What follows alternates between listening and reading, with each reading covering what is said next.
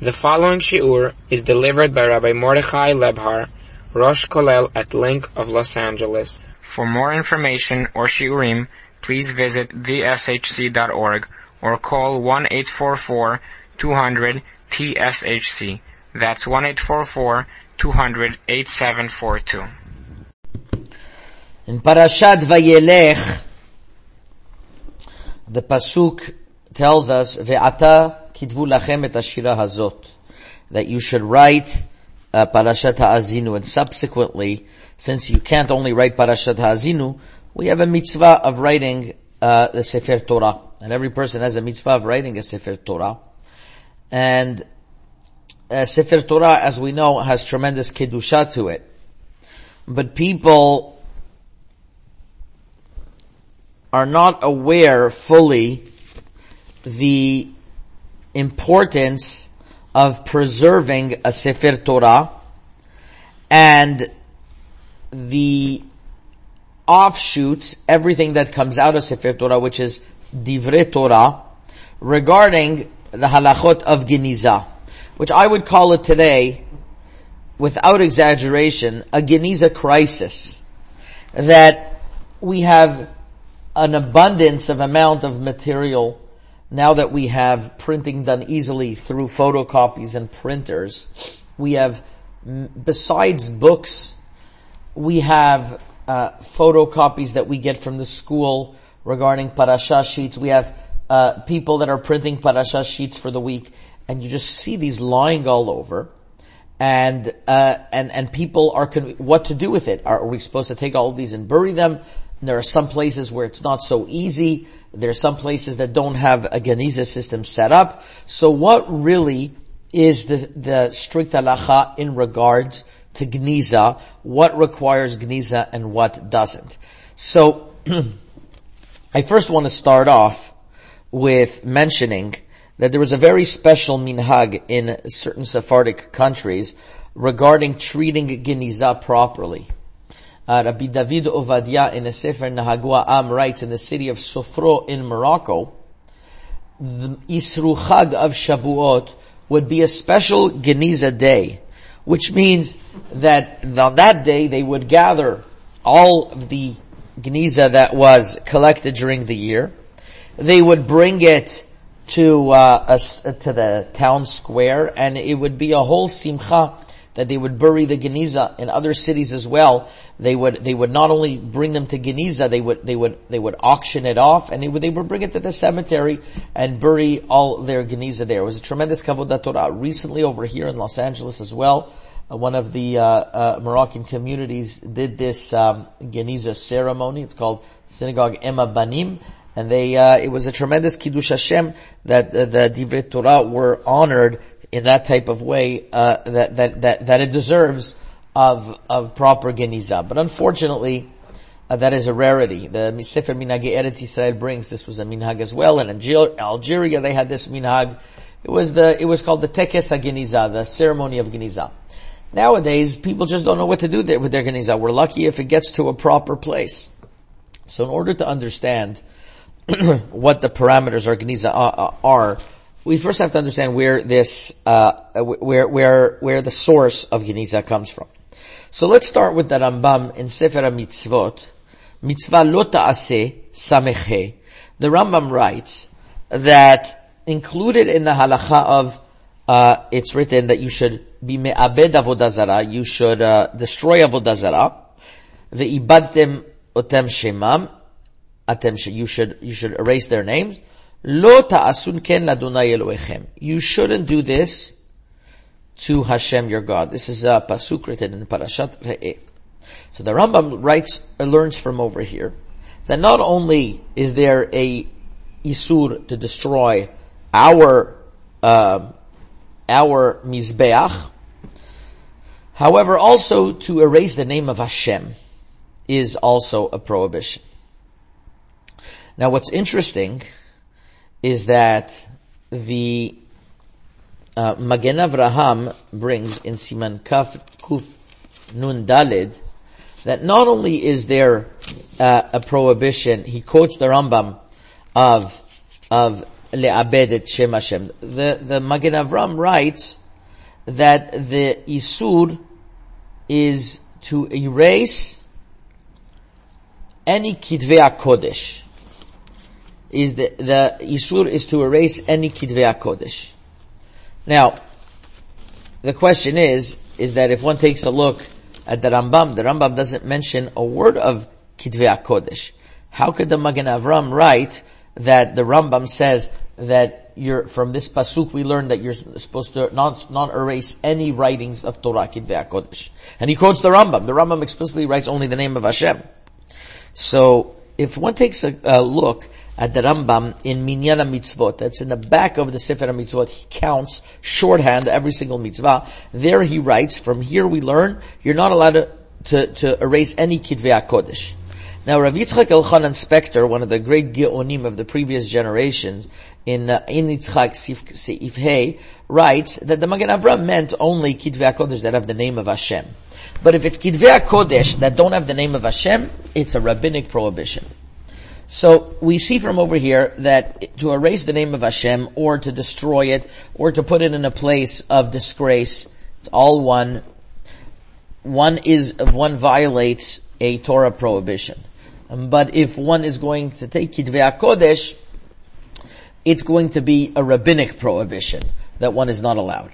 So based on this, let us understand. The Gemara Masechet Megillah in Daf Chaf Vav Amud Aleph writes, that a Sefer Torah that got used up, so we bury it in a earthenware vessel by a Talmid Chacham. Why by a Talmid Chacham? The Bet Yosef explains in Yoreh De'ah uh, that the reason why it's by a Talmid Chacham is that it's kavod for the Talmid Chacham. But if there's no Talmid Chacham being buried, you bury it without, as long as if it's in a, it's an earthenware vessel. It's worthwhile to mention over here that the reason why you buried an earth, er, earthenware vessel is that we don't want it to be ruined and it preserves it longer. Based on this, the poskim, including Rabbi Yashiv, down on the Sefer Ginzei Kodesh, an excellent work on this whole subject. Ginzei Kodesh, written by Rabbi Yecheskel Feinhandler, writes that if you want to use plastic instead, which is what the common minhag is, that is also okay. So anything that's a Sefer Torah, Tfilin, Mezuzot, require the highest level of Geniza, which is inside a covering to make sure, like plastic or earthenware, that it's not going to get wasted. Wood is not as good because wood, it gets permeated, but B'di'avad, some poskim are lenient on that as well.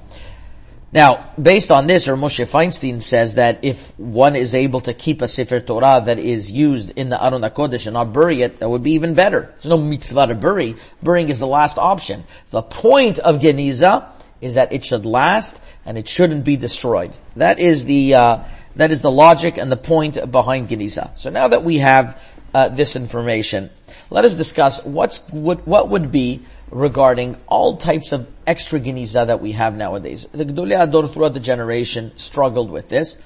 And I want to, I want to bring uh, three different approaches, not necessarily in chronological order, but three different approaches to attempt to solve this problem.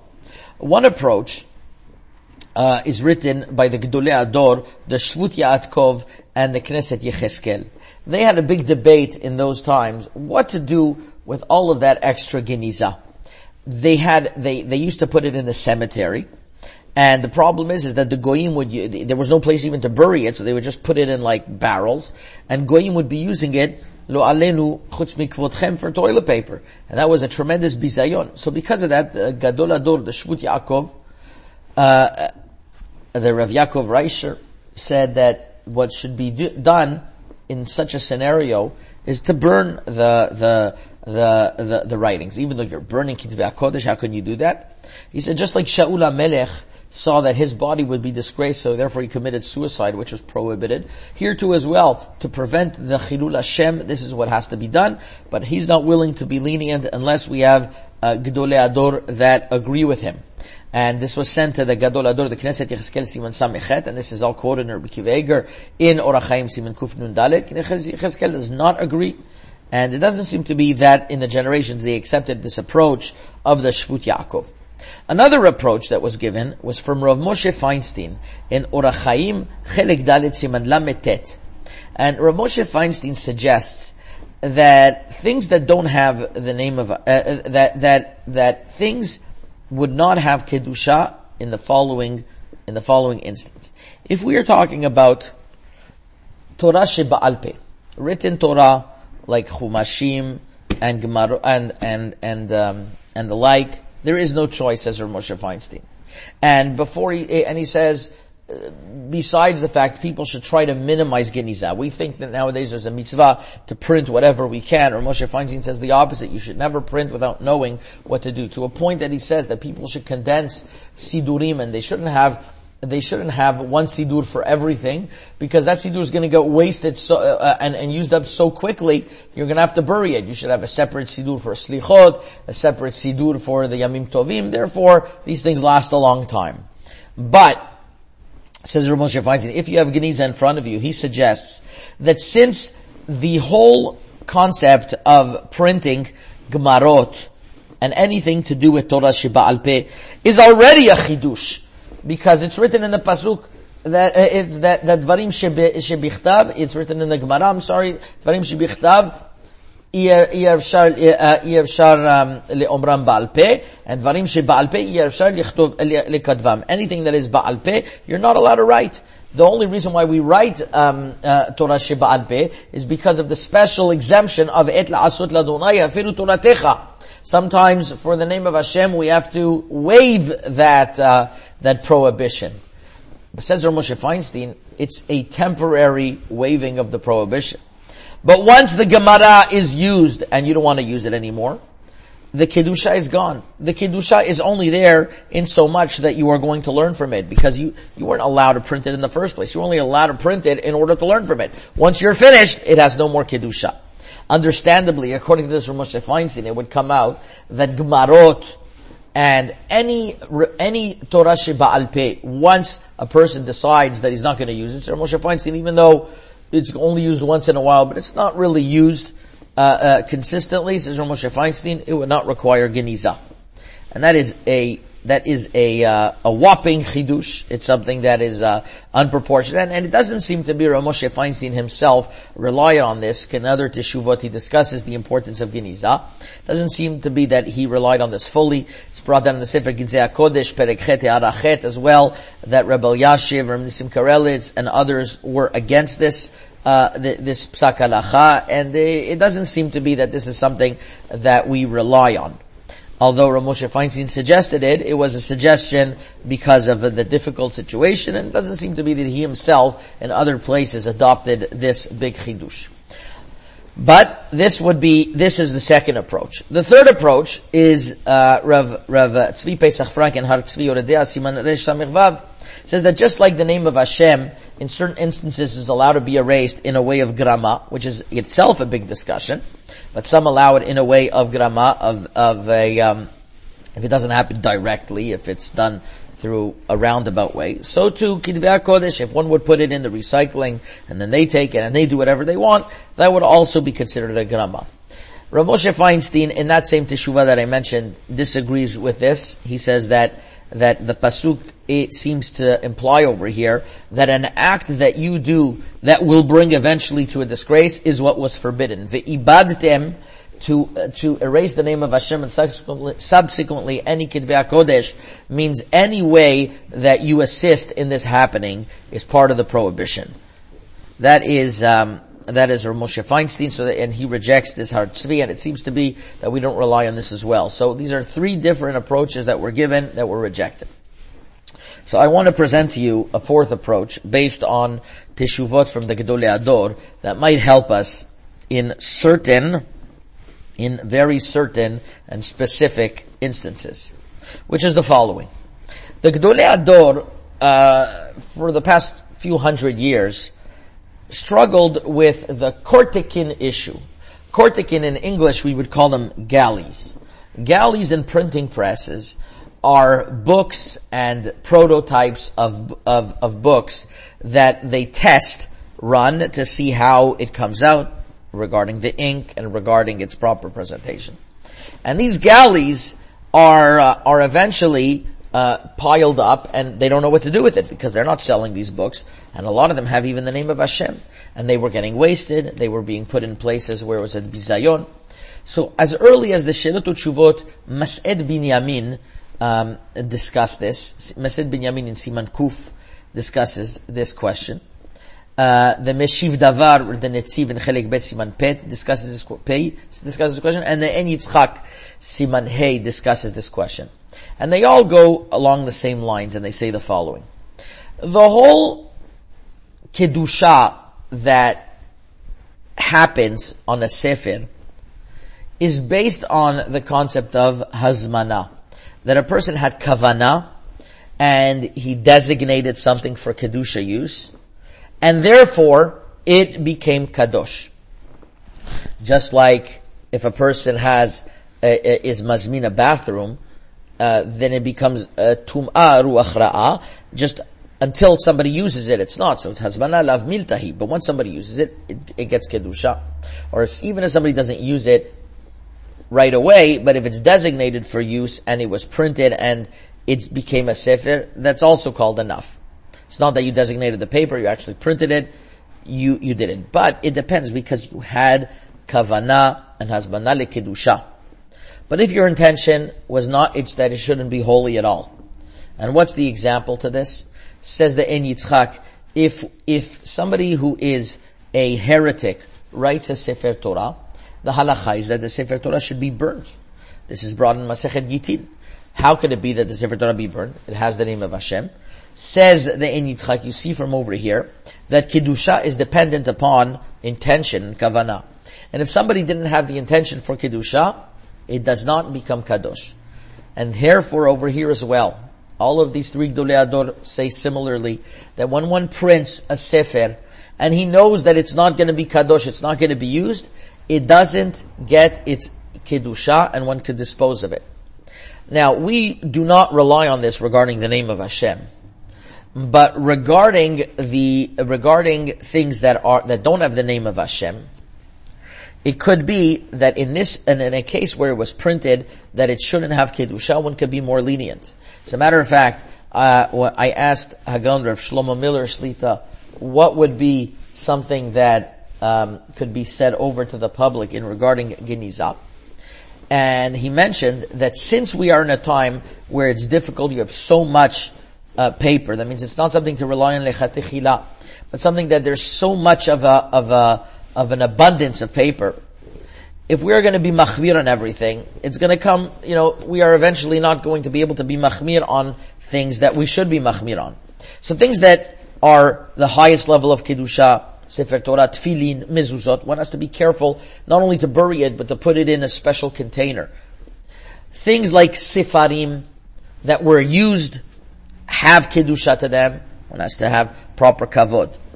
But papers that were printed for temporary use do not have kedusha on them in that same way.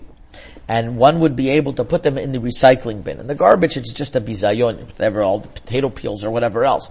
But putting them in a recycling bin, covered, that on parasha sheets, that don't have the name of Hashem and divrei Torah that are not meant to be there permanent. Not little booklets or even papers that are meant to be permanent. Papers that are meant to be not permanent based on these Gdolei HaDor don't have the same level of Kedusha. On that one could be lenient. And the truth is, if one is lenient on those, it could be he'll be more careful to be machmir on other things. And the, um, and, and, and the approach would be that any Sfarim, any, any, any, uh, any Sidurim, of course, because they have the name of Hashem, anything that is, that is used in, in a way that is more permanent needs Geniza. Anything that doesn't, in that, that is not made for permanent, one would be more lenient. And it would be worthwhile to mention that the cities should organize a Geniza, an appropriate Geniza, and if we adopt these guidelines, there will be less geniza and it'll be easier to do. And the truth is, Geniza could be buried anywhere under the ground. I suggested that maybe builders should come together and before they fill up landfill, uh, landfills, they could put papers and that would also be okay. It doesn't necessarily have to be, you know, uh, the same thing as, uh, God forbid, uh, forbidding, uh, uh, burying someone which one can't walk on top of. As long as it's done in a way of kavod, even if there's going to be a bathroom or sewage on top, as long as the sewage is not spilling into the geniza, according to halacha, uh, the, the, the Sfari, the, the, the poskim say in Ginzei Yud that's also okay. So we, they, on one hand, people should try to find solutions where to bury Geniza. On the other hand, if we minimize our Geniza, we don't print whatever we're not supposed to, whatever we don't have to print. We don't print the name of Hashem ever if we don't have to and we, whatever is temporarily, we put in the recycling, the rest that we're careful in, that would already alleviate the Gniza crisis minimally. Chazaku Baruch. This audio series has been brought to you by the Sephardic Halacha Center. The center is committed to advancing research and application of halacha in the Sephardic community nationwide.